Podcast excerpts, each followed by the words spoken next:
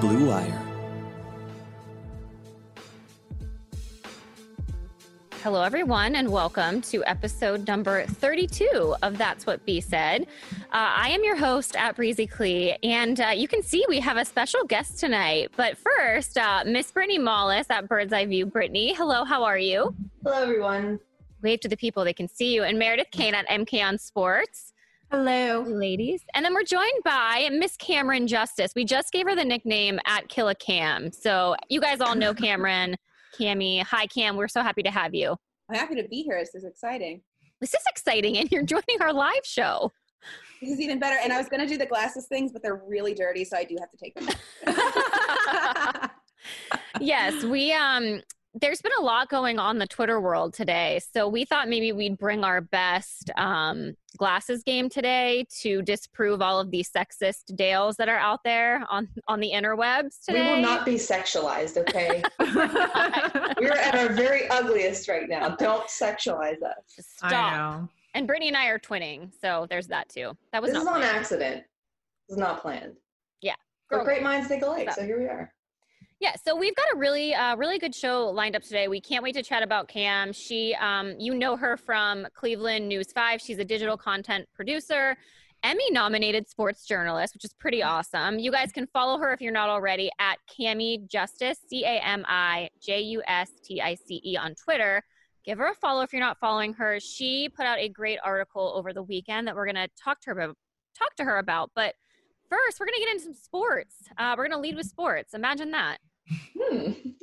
Guys, I don't know if you saw um, a couple days ago, Cam Newton signed with the Patriots. Okay.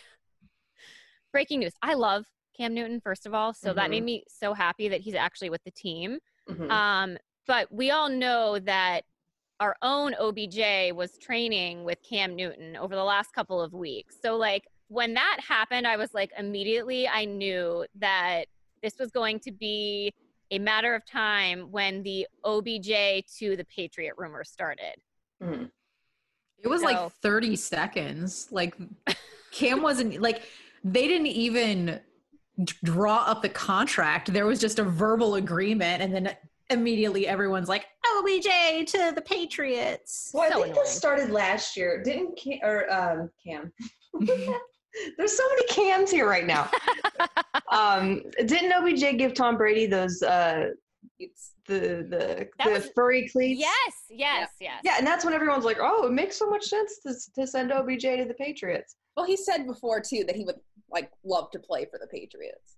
Do you think he would now, though? Now that Tom Brady's not there? I don't think so. I mean, like maybe just because you know Bill Belichick. Yeah, he's Bill Belichick, like with yes. or without Tom Brady yes. to play for that kind of coach. That it's like, like, every player's dream, but I don't. I think that Cleveland is like in his heart now. So the yeah. rumors don't worry me. so yeah, we have to talk about that because he like right away debunked the rumors on Twitter himself. Um, and I have to quote his tweet because like my heart just exploded when I read this. He responded and said, "You can find me in the land, homie. We got unfinished business." So like that just the loyalty that I that I felt from reading that tweet. I think you, you have tears coming now. I, I'm. You guys can't even tell I'm crying right now. he he broke the gets us meter with that tweet. It just feels different this year. Uh, and I know we keep talking about that. I'm on like a broken record. It's fine. You guys can attack me on Twitter. But like even Baker Mayfield with staying out of the spotlight, um, he seems to be pretty focused. Obviously, getting in the spotlight when it comes to social issues, which we all love. That's what we want to see from him. But it does feel like their heads are in the right place. Like it, it felt like last year they didn't want to debunk any rumors that were happening. It feels like this year they're on a completely different page, different mindset, a good page for that matter. Well, I think part of reason last year that they didn't feel like you know like when there was all those rumors going around about OBJ saying like come get me to other teams um he didn't like come out right away and say oh no it wasn't that or there was a misunderstanding blah blah blah. I think it's because they didn't respect the organization. They didn't respect the people in charge. They didn't respect Freddie Kitchens. They didn't really respect John Dorsey you know Haslam's whatever. They were like if this is a sinking ship I'm not going to sit here and say well I'm not going anywhere. This is you know Cleveland's my home, blah, blah, blah. I'm not going to do that because at the end of the day, it's still a business, it's still their professional career. So, you know, but now, guys, now that we have smart guys doing smart things, here we are. Immediately, OBJ's like, no, shut it down. These rumors are not true. Stop it. So, yeah. So, um, Cam, I'm going to ask this to you. You've obviously been covering the team for quite some time. You covered the hot mess that was last year. You saw some ins and outs of what happened last year. We know that OBJ was injured. He's obviously been cleared 100% for this season, which is great news. What do you think we can expect from Odell, and what kind of unfinished business is he talking about? So, looking at what happened last season, with him playing injured and the incredibly ridiculous play calling that was going on, and just the chaos from practice to the games, and he still, while being double triple teamed, mm-hmm. was able to get over a thousand yards. That's crazy. So I think that's that's something you have to look forward to. He's healthy.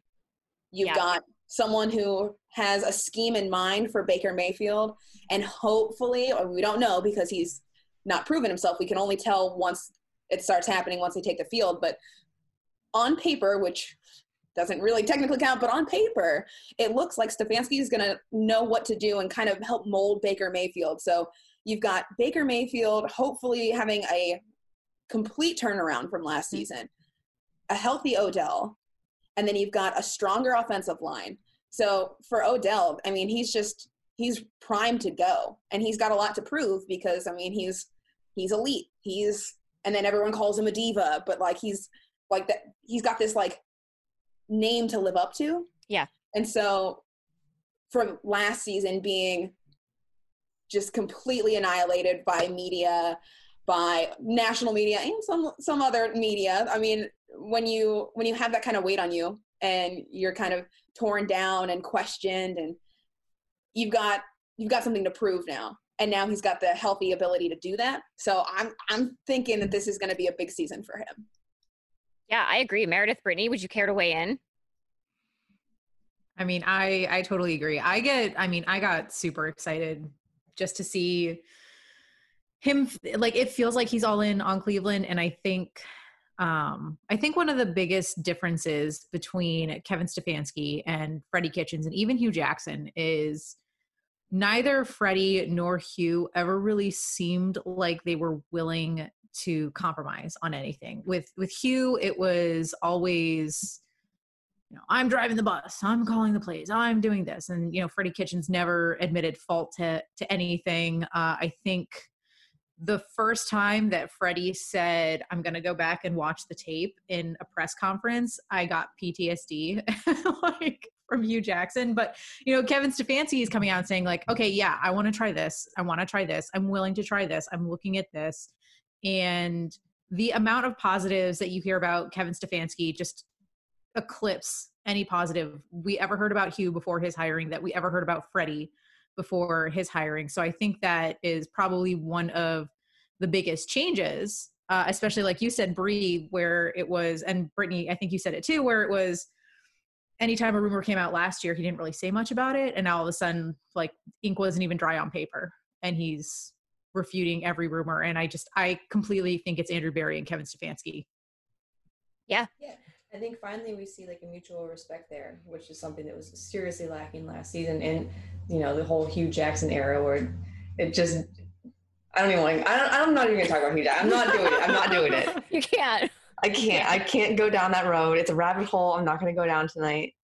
But um, yeah, like you know what Meredith and Cam both said. Like it, there's just a respect there now, and um, I think that's you know OBJ finally feels like he's in a place where you know he can he can believe in what they're doing because they actually seems like they have a plan and they're all on the same page which was not the case last year it seemed like you know there was that power struggle that we've talked about many times uh, that doesn't seem to be there anymore you have kevin stefanski who seems like an, not just like a good coach but an admirable human being yeah and that matters i know people think oh well it's football they don't they're winning is everything no you have people, especially in a time like now, those kind of things really do matter. What the coach says matters. What he, you know, stands for that matters. Especially, you know, to like younger players because they're more involved in stuff like this. Mhm. So kudos to Stefanski, kudos to Berry.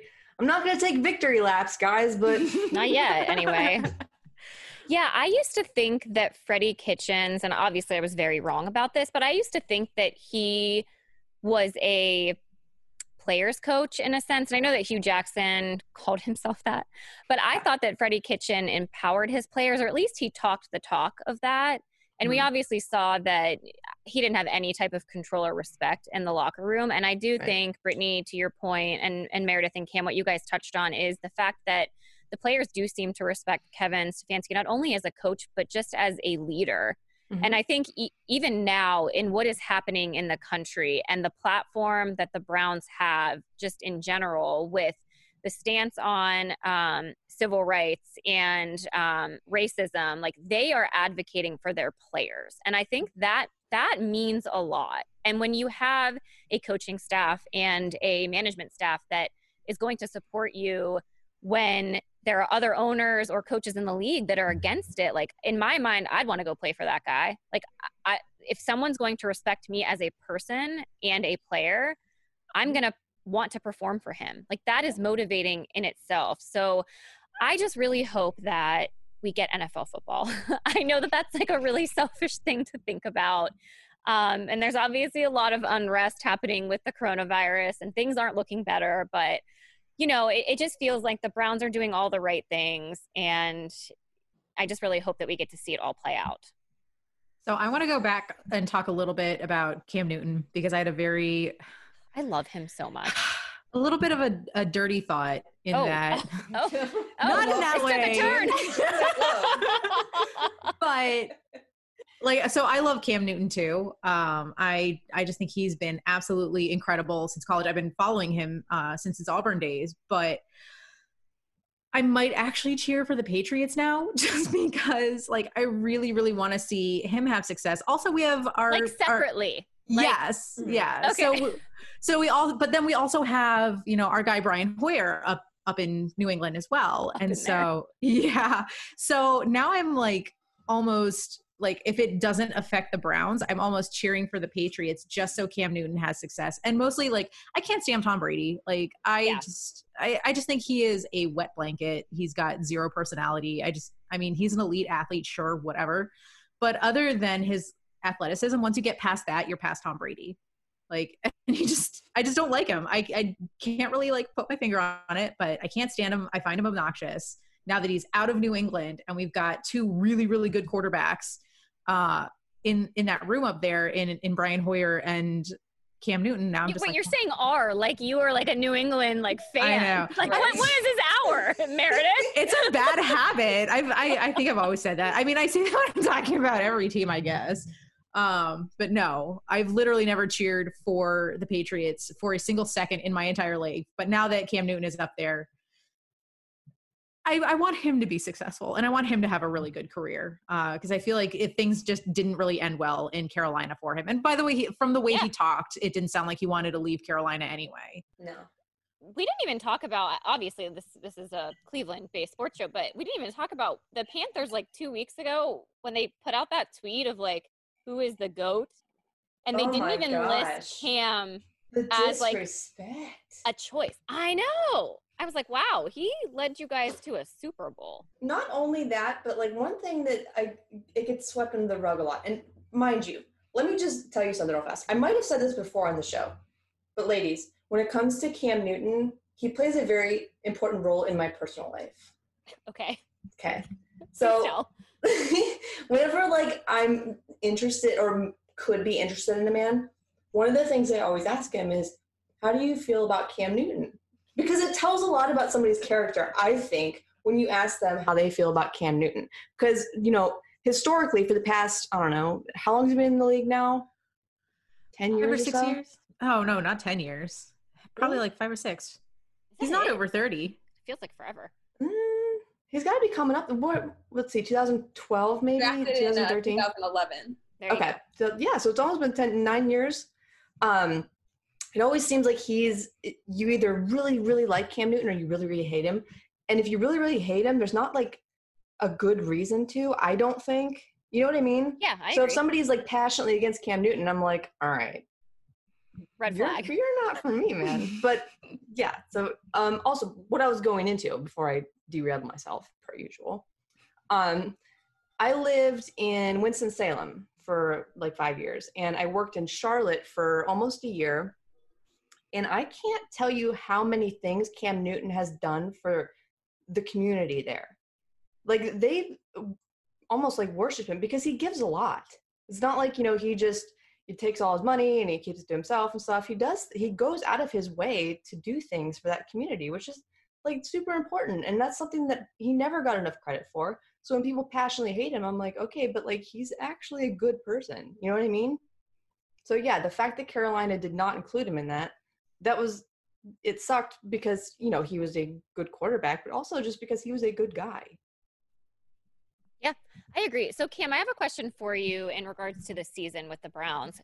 And I don't know if you can even share this, but obviously working in the media, do you guys have any idea in terms of like how you'll be covering the team, any stipulations? Because um, I think that's also really interesting as we come upon this 2020 season.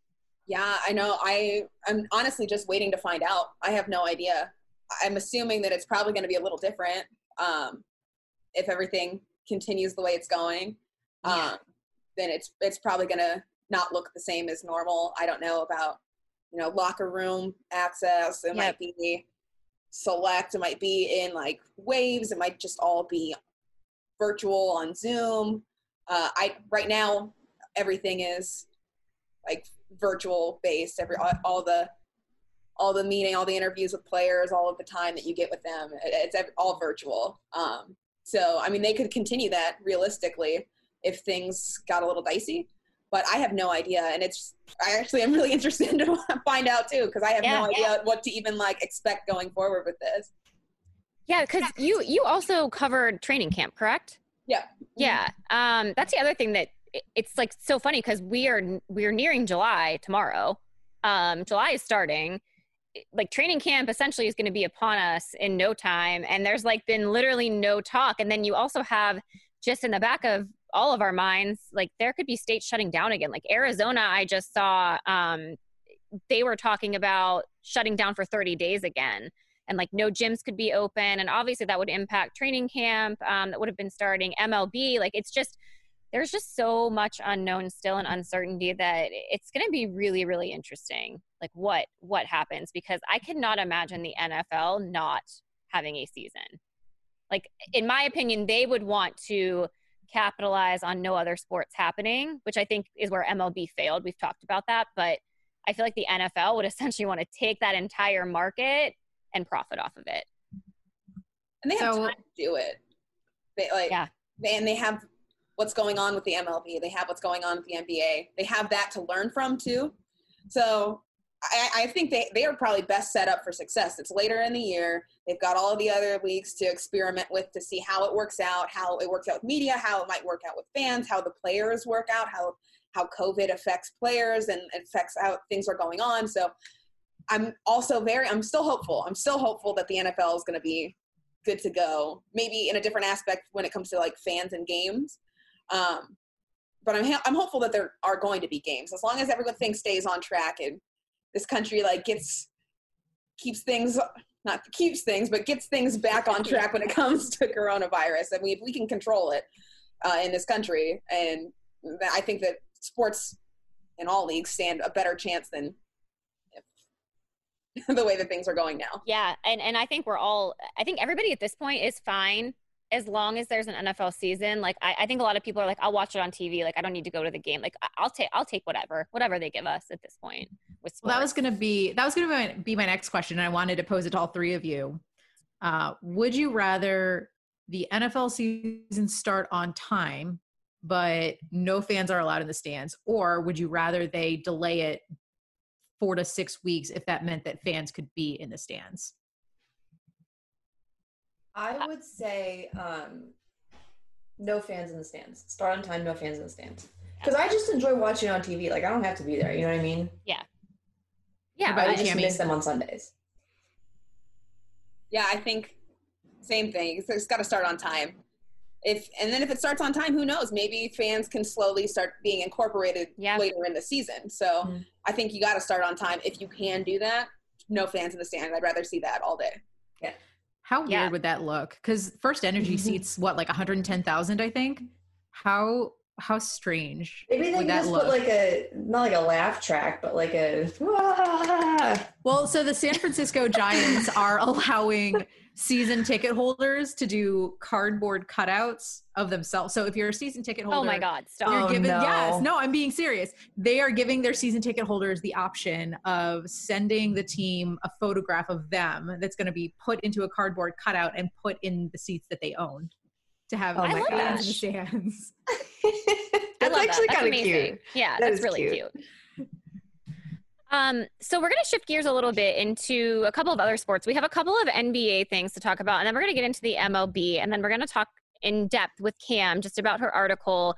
So I'm going to hold on the MLB thing for now because it's obviously going to kind of just take us into Cam's article. A lot of parallels can be drawn from both. But Mhm. in the NBA news, you guys, I feel like we're reliving the 2016 to 2017 Cavs because J.R. Smith is signing with the Lakers.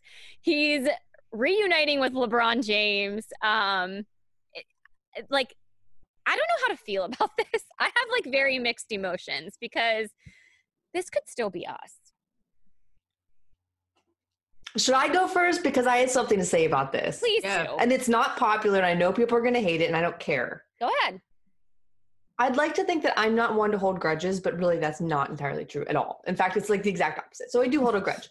It's against J.R. Smith, and it's because of what he did to the Cavs at the end of 2018. Oh. I hated that so much. I hate the way that he turned on his teammates, how he said Collin Sexton could not play basketball. Let's remember that he said that. And then he quit. So, you know what? J.R. Smith goes to Los Angeles. That's fine. I don't care. If I never hear about J.R. Smith again, that's fine. I don't care about that either. I'm only concerned about the Cavs right now and who's on the roster right now. That's it. So now you guys go ahead. I thought you were going to hold your grudge based on the like lack of um, basketball IQ and calling a timeout when in fact there wasn't one. Like I thought that's what your grudge was going to be. Any grudge I have is probably based on Collin Sexton. How funny would it be? And I know that this isn't possible at the moment, but it would still be really funny if Kyrie found a way to sign with Oh. the Lakers. I mean, Oh it wouldn't. I wouldn't put it past him. Oh No. god, he, he'll probably like go to the Nets and be like, "I'm going to demand a trade. I'm going to sit on the bench. I'm going to cross my arms and legs. I'm not going to play until you trade me to the Lakers." I thought Kyrie was going to sign with the Lakers anyway. Like I was shocked that he he went to the Nets. Mhm. Are you ladies rooting for anyone? Obviously, we like the Cavs. They're not. We're clearly not in it. So, are you rooting for anyone as as the NBA comes back? Lakers all day. You are Yeah. Like I think I LeBron will it. specifically, or just Well, yes and okay. So I also can hold a grudge. but, but I don't hold a grudge on J.R. Smith. Uh, he has been one of my favorite players to watch in the league since he was on the Knicks and then on the Nug before on the Nuggets. Like I've always really liked J.R. Uh, and I think in 2018 that the final that was a mess oh and he gets a lot of the blame because that that little gaff where he was like, "Oh gosh, oh, you know," and LeBron with the but but really, and and people that that's the moment that everyone thinks like that's the that was the game. Jr. ruined Mm. that game and set it up. But honestly, if that was like that was not even the worst of what happened. The reverse call on the chart like that. yeah, yeah, that yeah. was the game changer. And then the missed free throw. No one wants Oh. to talk about that. Yes, yeah. George Hill got a pass, like a hundred percent. Jr. it was like if you're gonna blame anyone, you like George Hill gets most of the blame. Yeah. JR, yeah, obviously could like that could have changed things, but like you wouldn't have even had to have that moment if you just like if you go back. So like for him to get all the hate, it just like hurts me. And then because of all the hate that he got and all the blame that he got, then I think that that kind of turned him. And that's where you saw the attitude come in and the bad vibes that he was giving off in the locker room and the weird things that he was saying. Yeah. So like I think if people didn't hate him from that one little moment, that mistake, and like actually put the blame in the rest of the game where it should have been, I think that he might have like turned out all right. But so I don't hold a grudge against him. So I'm excited. He's on the Lakers. He's with LeBron. like I want LeBron to get another ring. Yeah, I like, I like the conversation, and that's that's the that's the key to the conversation of who the greatest of all time is. That's the key. So the more rings he gets, the more that conversation becomes more real for more people. And I just love I love that argument. I want it to continue forever. so yeah. I need him to win this. so Lakers all day. Yeah, Meredith, Woo. do you have a, a rooting interest? I do. Uh, it's a little sad, oh, but oh my hometown Wizards are invited to Orlando. Uh, they're gonna get killed because they don't belong there. They're not great. I don't know how they managed an invite. But yeah, my, my hometown team is invited to Orlando. So I'll be cheering for them for the eight sad games that they play before being knocked out of the playoffs. how did they decide who was invited? I think it was just by record. Yeah, it was record, right? You had to be within. I don't even know. I'm not gonna act like I know. I thought yeah, it was like they, within eight games or something of the okay. of the playoffs. Yeah, because there are a lot more Western Conference teams going than Eastern Conference teams. Yeah, so I'm excited to see. I'm kind of with Cam a little bit here. Like, I'm, I don't hold a grudge against LeBron specifically. I know a lot of Cleveland people, once he left us for the second time, they like wanted to see him fail. But I actually, I would like to see him win again, especially like at this age in his career. Um, because regardless, like it's it's pretty incredible what he's accomplished. And who knows how much longer LeBron's going to be in the league. So like I want to enjoy mm-hmm. it for as much as I can. Um, I am going to be interested to see the Clippers versus Lakers, like that whole dynamic, Kawhi, LeBron. Um, and I'm a big Giannis fan though. I love Giannis, so I'm kind of like mm-hmm. low key rooting for the Bucks. And then I also like the Trailblazers, Portland. Uh, CJ McCollum, big Browns fan, Cleveland guy. Um, so I, I'm just excited to see the NBA come back and hopefully hopefully there's some sparks um, and some excitement from the games. But you know, we'll see. In we, we would be remiss if we didn't talk Cavs just a little bit because um, the Cavs did actually make a splash um, in free agency yesterday, and they signed um, a multi-year deal with forward Dean Wade. Um, and then free agent Jordan Bell to a two-year deal. And honest to God, when I got the alert yesterday, they signed Dean Wade. I read it like four. I'm like, did they sign Dwyane? It's Dwyane Wade coming out of retirement. What did the Cavs just do? I was so confused. I think a lot of people saw that, especially since I forget who tweeted it, but someone I think it may have been Justin did it as a joke. I think he tweeted D period Wade. Yeah. like just to just to troll because that's what Justin does. And so I'm pretty sure he just wrote D Wade and then, you know, of course it sets off a frenzy because who wouldn't love to see Dwyane Wade play again? Yeah, the more that the, like the the more that the Cavs go on, the more that I'm like, wow, like they are really trying to make bigs be relevant again in the NBA. I know. And when you talk to a lot of basketball insiders, I've heard more than once, especially from, from some coaches in the NBA, that they think that the big man is dead, that it's going to be mostly small to medium forwards from now on. But then, you know, JB Bickerstaff and, and the Cavs are just like, nope, give us Andre Drummond, give us Tristan Thompson, give us these yes. massive like men. what's happening?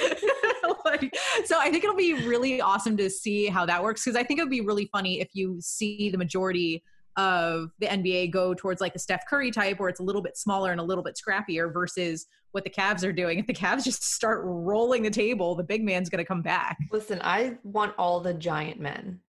just put them all there and let them figure it out.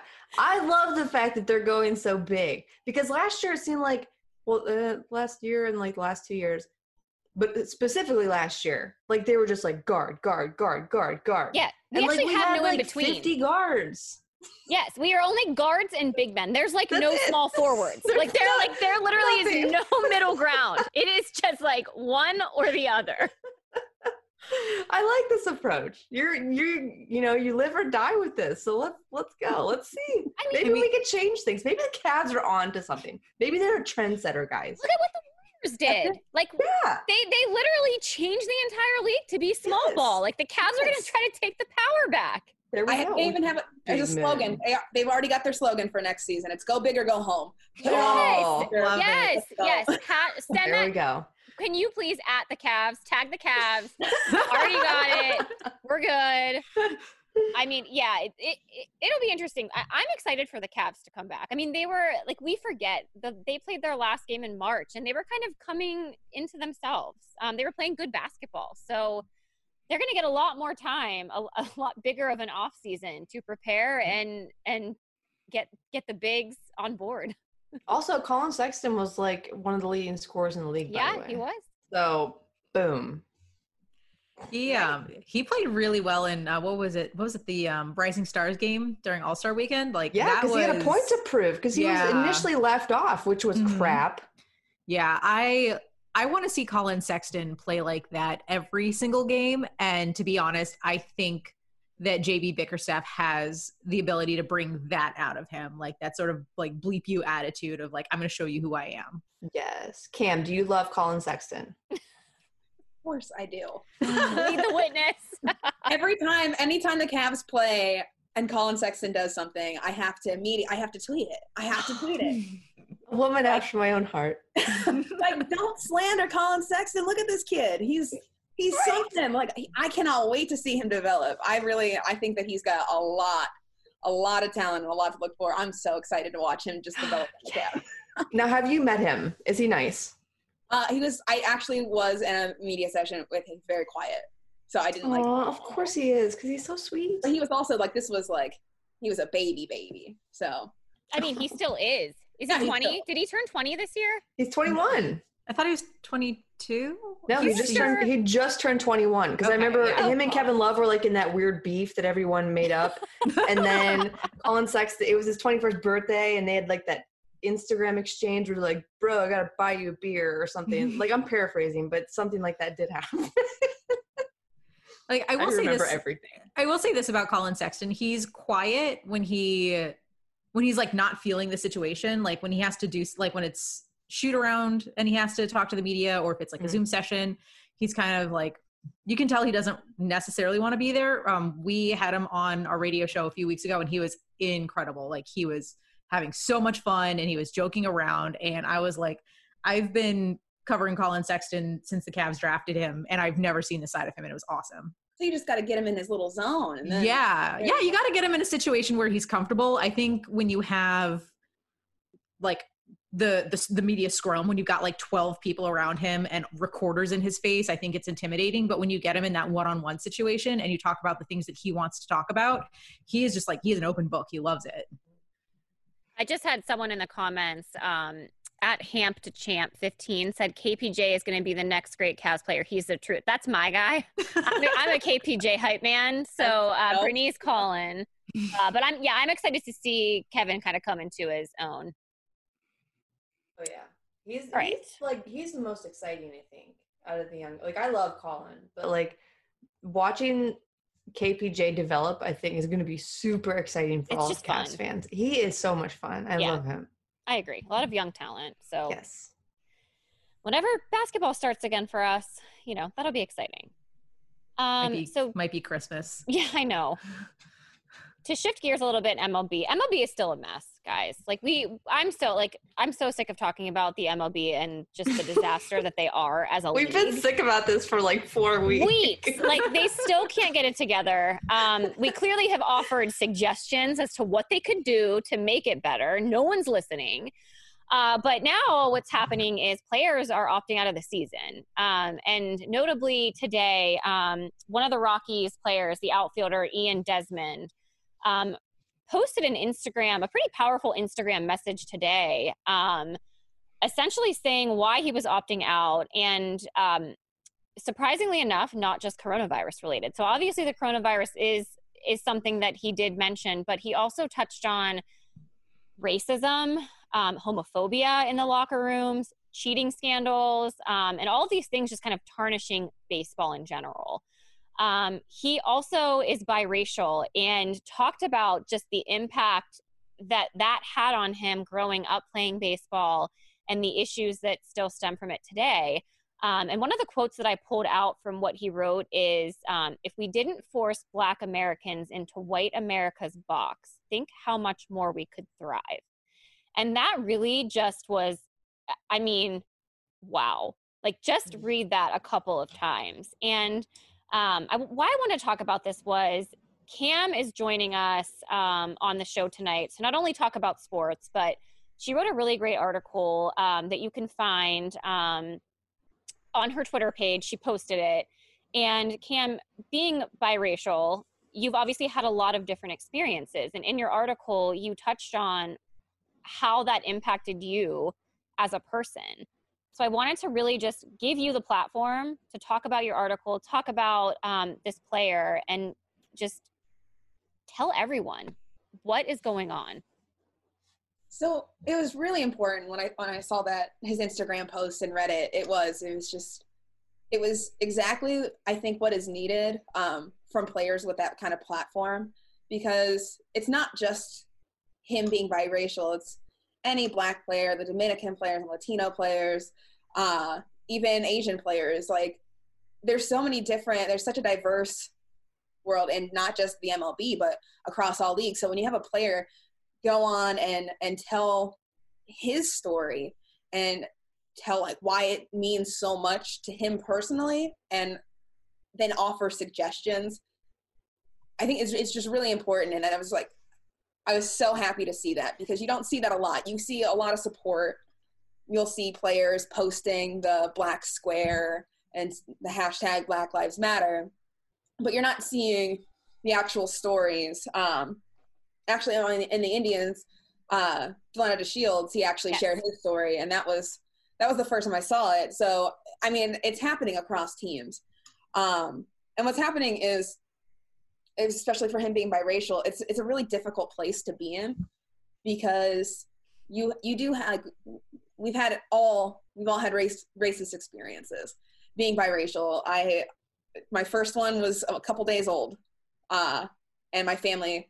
I had some racist family members who didn't want to know me and referred to me, a two day old baby as the N word um, and refused to have any part of my life. And I was a ch- I was an infant, uh, and so that's where it starts. And then get like moving into the suburbs posed a different challenge because it's different living in an area that's diverse um, where more people are i mean when you're living around it you're more accepting. But then we moved into the suburbs and it was i would care to say 99% seems like an exaggeration but i don't think that it really was. It was 99% white. Um, i was one of two black children in my grade and i'm biracial. I'm not even fully black and that's how little diversity there was. Um, and it just becomes a that's when you start seeing people who have not experienced have not been around people of color been around people who look different from them. Mm-hmm. and that's when that racism starts coming out. So that's when i started experiencing it even more. Um, and it's just it's really tough because that's a lot of places, even here in Northeast Ohio, everything's like very separated, and there's a lot of places where people live in their bubble yeah. and they're around people who look like them, and it's it makes it very difficult for them to see things through how how it how could it be? How could racism be alive? I've yeah. never seen it. But like of course you haven't seen it because you're around people who look like you and you look like you. You're you're people aren't like you're not going to get called the n word because that doesn't relate to you. Yeah. so it's, it's hard when you're living in that bubble so i think like that's why i wrote that article because i know what it's like to be in that bubble because my family's in that bubble mm-hmm. i have friends in that bubble i know and and being biracial you you kind of get that kind of you get that attitude of well she's black but but she's not really black so people are more comfortable saying things that they wouldn't normally say around someone of color. Uh, and then you get to see kind of how they interact with other white people. And that's what I've kind of been able to do as as a biracial person. I've been able to get that aspect, but I also have faced racial injustices to a lower extent um, because, like I said too, it's it's different because I'm lighter skinned, and as much as that shouldn't matter, it really does. It really affects the way I, I'm not at risk normally when I'm stopped by police, I don't feel like I'm at risk for my life. I don't think that they're going to yeah. be afraid of me. Um, I don't think people on the street are going to be afraid of me. Um, but that's you a talked, can you touch on in your article you talked about your brother and how even though your brother and sister your experience from your brothers are also completely different which i thought was like really eye-opening. Yeah i mean grown up together the same amount of black the same amount of white as each other um, but he's much darker than me. Uh, and his he's pr- like very predominantly black, where my ethnicity, my race is sometimes ambiguous. So for me, I just experienced like verbal aggressions, um, like, is your hair real? Can I touch it? Like, you don't even look black. You don't even talk black. You know, called me like being called an Oreo because I'm black on the outside, kind of, and white on the inside. So these, like, those are the things that I face. They're not life threatening. But my brother, yeah, he uh, he's darker and, and living in the same place, driving on the same roads, hanging in the same neighborhoods. He's been he's had cops draw guns on him twice. Uh, once was on Christmas Eve. I it, it, hurts me to think about. Like I, I honestly could have lost my little brother on Christmas yeah. Eve because his hands were in his pocket, answering questions for a police officer for a shoplifter who happened to live by us. He was trying to help them figure out the situation. He wasn't a suspect. He wasn't involved in anything. Police didn't think, but he had his hands in his pockets, and his the cop was threatened. Um, and then uh, he's been called boy by police. Uh, he was 12. He got pushed up against the wall by a police officer and he told him he was going to throw him in the wall, called him boy. It was, I've never had that. I've never had that. And it's just so sad to me that like, that's, that's the difference. It's just, just by appearance. It has nothing to do with even how quote unquote black we are. It is just how quote unquote black we look. So it's, mean, that, and that's the reality of so many people of color is just the experiences might differ, they're they're always going to be negative but some people their negative experiences with racial injustices aren't just an inconvenience they're not just infuriating and maybe hurt your feelings they pose a risk to your life yep. Uh, and, and so that's that's really the important thing to like realize is it's not just we're not not just trying to stop people from saying the n mm-hmm. word or saying racial slurs it's it's the attitude, it's the approach that people take to people of color, and it's how the system treats them because their like lives are actually being impacted and i know people don't like to think that that's true yeah. but anything my brother did that day could have just a single movement he was asked for his id right after and he had seen some stories of things going south in other situations similar. So he refused. He told him it was in his pocket and he could get it for him because he was afraid if he reached in his pocket, back in his pocket after the officer told him to get his hands out of his pockets, he was afraid that if he reached back in, they would maybe think he was reaching for a weapon. And just any kind of movement, any anything differently, and that could have he could he could be he could be dead. And it just we have to realize that this is lives at stake. It's not feelings. It's not being offended.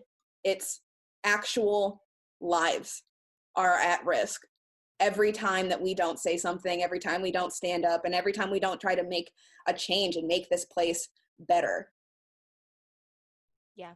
I have I mean I have chills and and you know reading it is one thing but hearing you actually say it out loud I think is even more important. Um and I think we are so lucky to have you on this podcast just to talk about it openly because people need to hear it. And like you said at the beginning, we as white people, we haven't experienced that. So we can't even understand what you have experienced and what you've went through. So what we've kept saying on this podcast is just listen to the people tell their story and share their experiences and just try to understand a little bit. We will never understand, but just be open and listen. And I I there's been some things on Facebook that like really bothered me today specifically. I wrote it down as a beef, but um, these protests are happening for a very good reason. And they're not going to go away because it's a movement. It's not a moment. Like we are actually in history right now. Like we are living history. Things are about to change as they should. And there are some people that are outraged because protesters aren't being told to stop gathering together and it's going to continue to cause the spread of the coronavirus and people are mad because they can't go to bars but people can protest and it's exactly what you said cam where lives are at stake and the fact that african americans are willing to go protest knowing that they are at risk of catching the coronavirus they don't have a choice because their lives are at risk either way. So I just thank you for sharing your story, Brittany and Meredith. I, am sure you have questions um, for Cam specifically. Well, yeah. So I asked you this before we started recording, but I'd like you to, you know, reiterate it again. um, for everyone listening, everyone watching, how did this piece come to, I guess, come to be in, in a way? Also, because News Channel 5, for the stories that they post digitally, they're typically not the first person perspective, but you posted, you know, a me, I, this is my experience article on News Channel 5. So, how did that sort of come to fruition? Yeah, so I mean, you're getting right now a lot of stories um, of the experiences of uh, the Black community, and then you're also seeing the responses from the white community. Uh, and then I just I just felt like I'm both. So and and I know there's a lot of people who are both, and I that's it's a different perspective. As much as I share a lot of experiences, um, honestly, on both sides, I, I don't have a full experience of either. So I just felt it was a different perspective, um, and one that obviously a lot of people could probably relate to, or I felt like maybe what like needed to hear. Um, so that's why I wanted to write it, and I ended up I just wrote it on my own, uh, but I sent it to my boss, um, hope like for an edit. I just was gonna post it personally, uh, and he read it, and we don't typically do stories like that. Um, but he he read it and he felt it was important and wanted it to have a, a home on the site um, because of what's going on right now and how how these kinds of stories really impact and how how important it is for people to hear this kind of thing. Um, so I, I mean, I, I wasn't I wasn't surprised because News Five is it's they're incredible with everything that they do, um, diversity wise, and talking why that we have a great podcast with our anchor Danita Harris. Uh, that's where my I actually did that too. Uh, it's Voices for Change. It's literally just about these kinds of experiences. Um, so News Five does really really great things for that. Uh, so I wasn't surprised that they put it on the site for because of the content. It was just the the angle, that first person essay. It was just I didn't expect it, um, but I'm I'm really happy it did uh, because as soon as it went up, I was kind of nervous for the feedback it was going to get on a on a news station's social media platforms. But uh, it was honestly a lot of a lot of positive, and I can't even some of the messages that I got after just like from people random people DMing me on Instagram or tweeting me or finding my Facebook page and just saying like thank you for that's like that's I I know that experience. That's what made me so glad that I did write it because yeah. at least a handful of people were able to relate to it and hopefully even more people were able to hear it and then now have that kind of perspective in their head when they're when they're thinking about everything else that's going on in the world. Were you nervous like when it went out? Yeah. yeah. I I was. I was very nervous. Not so much on Twitter.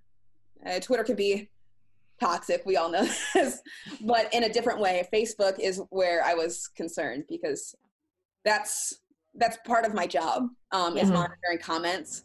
Um, on, and, oh boy! Yeah. So you have to monitor. Not nice. Yeah, you can't. Yeah. You can't do the uh, "don't read the comments" philosophy. oh yeah, yeah. That's everyone's first suggestion is just don't read the comments. But unfortunately, that's part of my job, so I have to read the. Boy.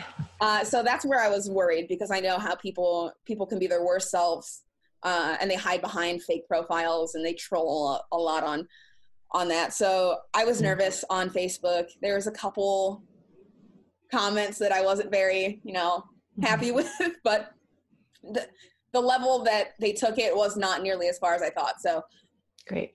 It, it, it didn't end up as bad. My my nerves were not for what I thought they were going to be. I it ended up pretty okay. No, I mean, like I don't think people understand how scary that is, especially you know, for a woman specifically to put things like that out there. Yep. You know what I mean? And you know, I can't tell you enough how much I admire you for doing that because it's it's very difficult to get personal and to share personal things knowing that for whatever reason it's like a, a controversial topic which it shouldn't be if you know I've said before and I'll say it again and again and again until I'm blue in the face I get so tired of people thinking that they're an expert on someone else's experience if you haven't experienced something yourself then shut up and listen to people who have. That's the best way to learn anything.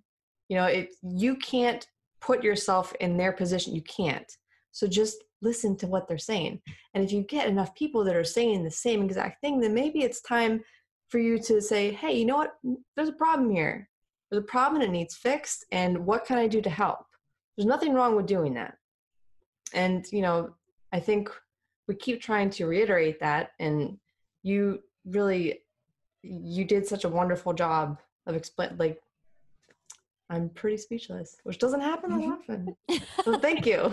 no, you are a queen, and we love you so much. Thank you. I just hope that eh, at least a couple people, maybe, like that's that's the goal. It's just like a little by little. If you can just reach one person here, one person there, yeah. Then eventually, it's small changes, but that's that's what I can do. I do what I can.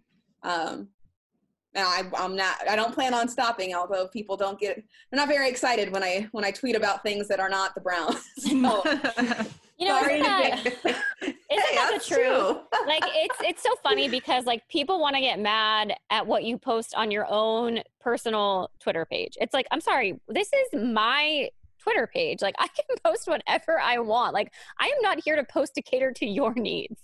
Yeah, I think that's that's the biggest message, especially to the Dales, is that we like we as women you know anyone when you post on your own social media when you post on your own page we don't owe you anything and this goes for anyone even mm-hmm. if it's a man posting about what they want literally anyone posting about you know if they have an audience and the audience says no we want no no like nobody you don't owe anybody anything mm-hmm. so that's i think that's sort of the biggest frustration uh because you know people come to you and be like well i followed you for sports and it's like well that's awesome but i'm not a hundred like it's not just sports you know if you wanted just sports then go to like profootballtalk.com or something because they're going to do just sports you know they're they're not going to do anything else but when you follow a person like that's exactly what it is we're people and also, let's not act like these people respect our sports opinions yeah, that much right? either. Yeah, that's true. that doesn't happen that often.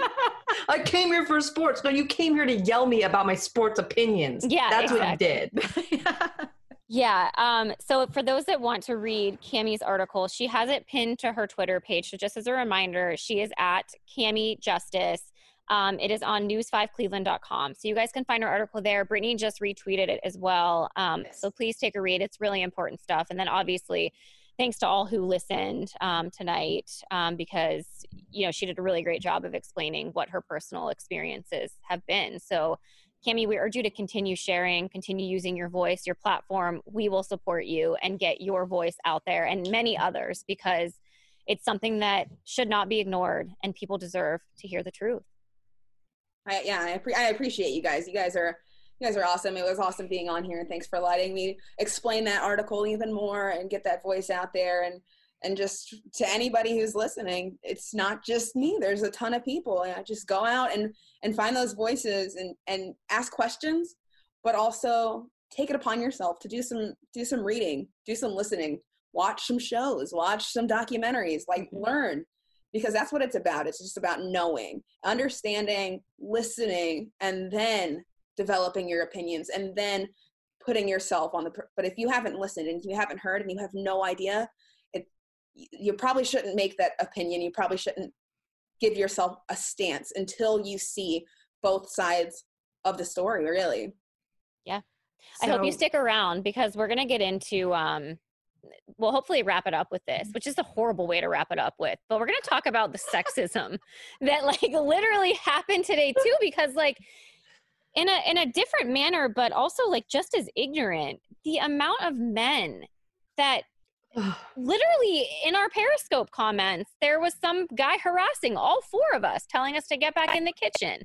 And as as someone that works in in sports, Cam, that's you. Me, and Meredith. I'm uh, Meredith. You too. Brittany and I, we we just talk about our opinions. like we're just like we're not we're not like paid to do this. Um, but you two obviously are, and I know Meredith, you have shared with us personally about some of your experiences. I won't put you on the spot here, um, and same thing with you, Cam, as well, because obviously it's your job. But just what we have to deal with on Twitter is just like it's 2020, you guys. Like it is 2020. Like we can like sports. We can talk about sports. We can have an opinion about sports. we can know just as much as you about sports. So or more. back off. or more. You said it, Cami. There were people on there today, and I don't know where this explosiveness of sexism came from. And I know it's like rampant all the time, but like today specifically, it was terrible. And I got on there this morning and I saw some guy going on about, and of course, oh, by the way, of course, he was a guy in a car with sunglasses and a hat on. Why are they always in the car? He had a picture. He didn't Okay, have a fish. yeah. Sometimes they have Yeah. fish. No They- fish. yeah, he was just in that's- a car with sunglasses on and like a beard and stuff. All right. And he's talking about how now hold on, let me She's got to get in position. The fingers are up, you guys. Can you? Uh, he said that women should only cover women's sports and men should only cover men's oh, sports. Saw because- that. because sexual harassment. Because Yeah. you know you can't trust that men can control themselves. now, let me ask you, ladies. Have you ever been in a situation where you actively had to fight yourself from being a sexist pig?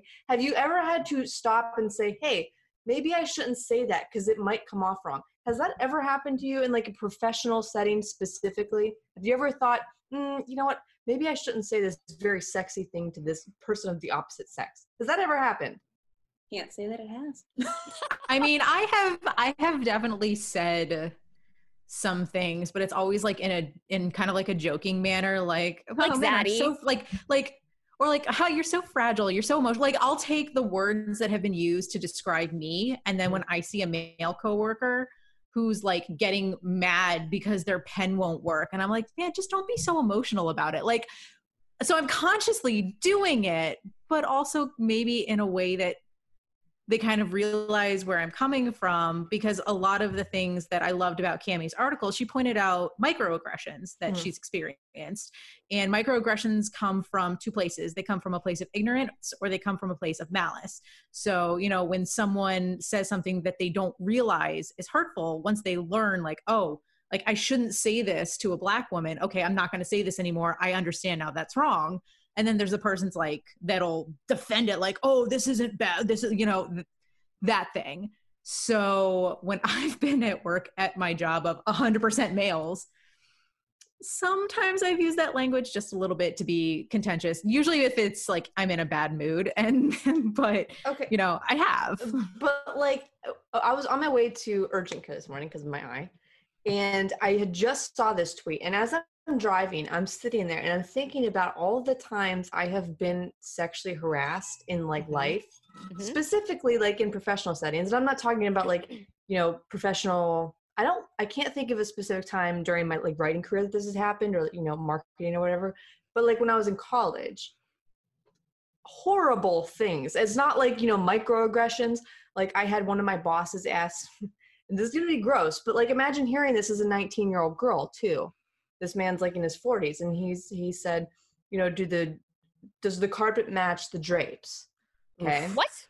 this was my this was my boss. Another time somebody tried to recruit this happened twice. I was working in grocery stores. Grocery stores are really gross places to work by the way. But i was working in a grocery store and these weirdos would come in and like give me cards to be like an exotic dancer. So every time they did it i would give them to my boss. And the one time i gave it to him and i kid you not he busted out his wallet and he got out dollar bills and he's like i'll get you started right now and I was like, this. Uh, so like micro, there's a difference between you know saying like little subtle things and then just doing that explicitly. And people think that you know women just make this stuff up, but Yeah. this stuff happens all the time. I kept thinking, and I kept remembering things that you just like sort of suppress and keep down. And then you're like, wait a second, like that sucked. Why would why would a human being think that they could talk to another human being like that?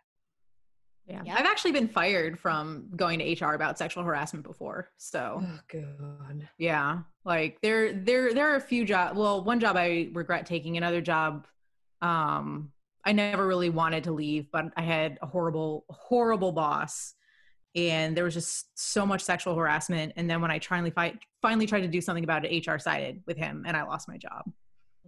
So I've Yeah, actually like I've never like I've never really told anybody that before, but yeah, it happened.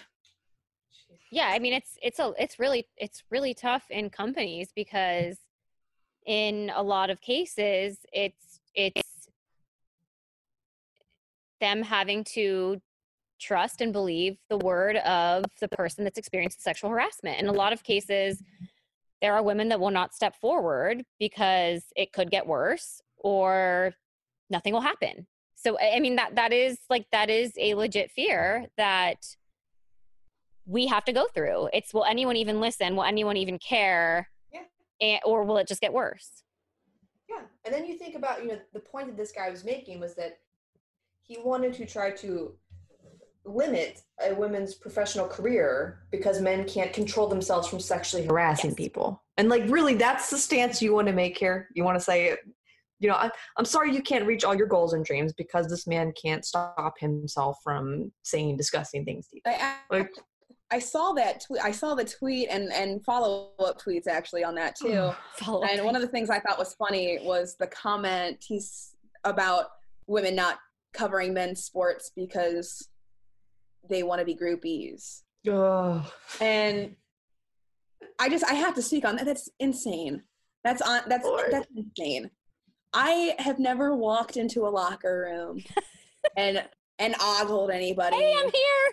You were like taking off your top cam, like, hey boys, it's I'm work. Here. It's work. I'm a professional. Uh, there's no desire for anything. My desire is to ask some questions about a story that I want to work on. My desire is to get some sound, get some video, couple pictures, mm, cover watch watch the game see how it's played see how they did see what what they what they improved on from last time see what they're doing in practicing see which players are improving. That's that's my focus. My focus isn't talking to players.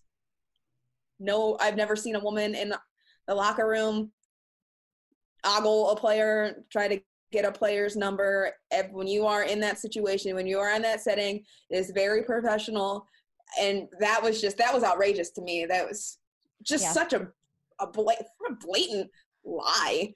Well, yeah, and I think he was like he was probably coming from the perspective of he is incapable of controlling himself mm-hmm. around women. Yes. So he assumes that women are incapable of controlling themselves around men, which is absolutely not the case in any way, shape, Our or form. Entire life is shaped around controlling ourselves. You you know what I mean? Exactly. Like you walk into gas station. I went into gas station last week and like I wasn't even like dressed weird. Not that that matters, but like I was just like wearing sweats and I look crappy like I do right now. And like I I hated going to this gas station because this guy behind there, he always like I'll be on my phone trying to like ignore this uh, awkward situation that I'm in.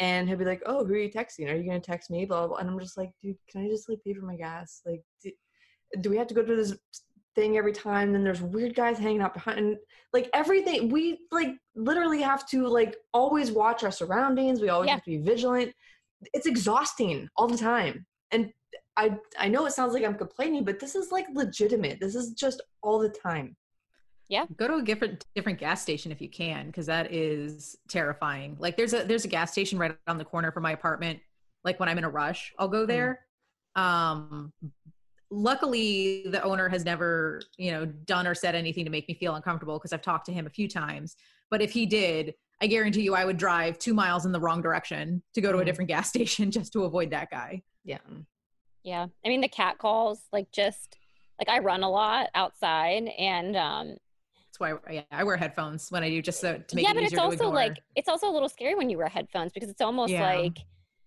I don't know, like just being aware of your surroundings at all times. Mm-hmm. But like I've been catcalled with my kids with me, and I'm like, oh, dude, gosh. like I am a mother. I am not a nanny, for God's sakes. I mean, I know I look young, but like, come on, like my kids are here. Like, and it just it always makes me feel so small. Like I'm never like, oh yes, like please catcall me, like give me all of the attention. I'm always like, I just want to shrink. Like I just want to shrink down and not be seen.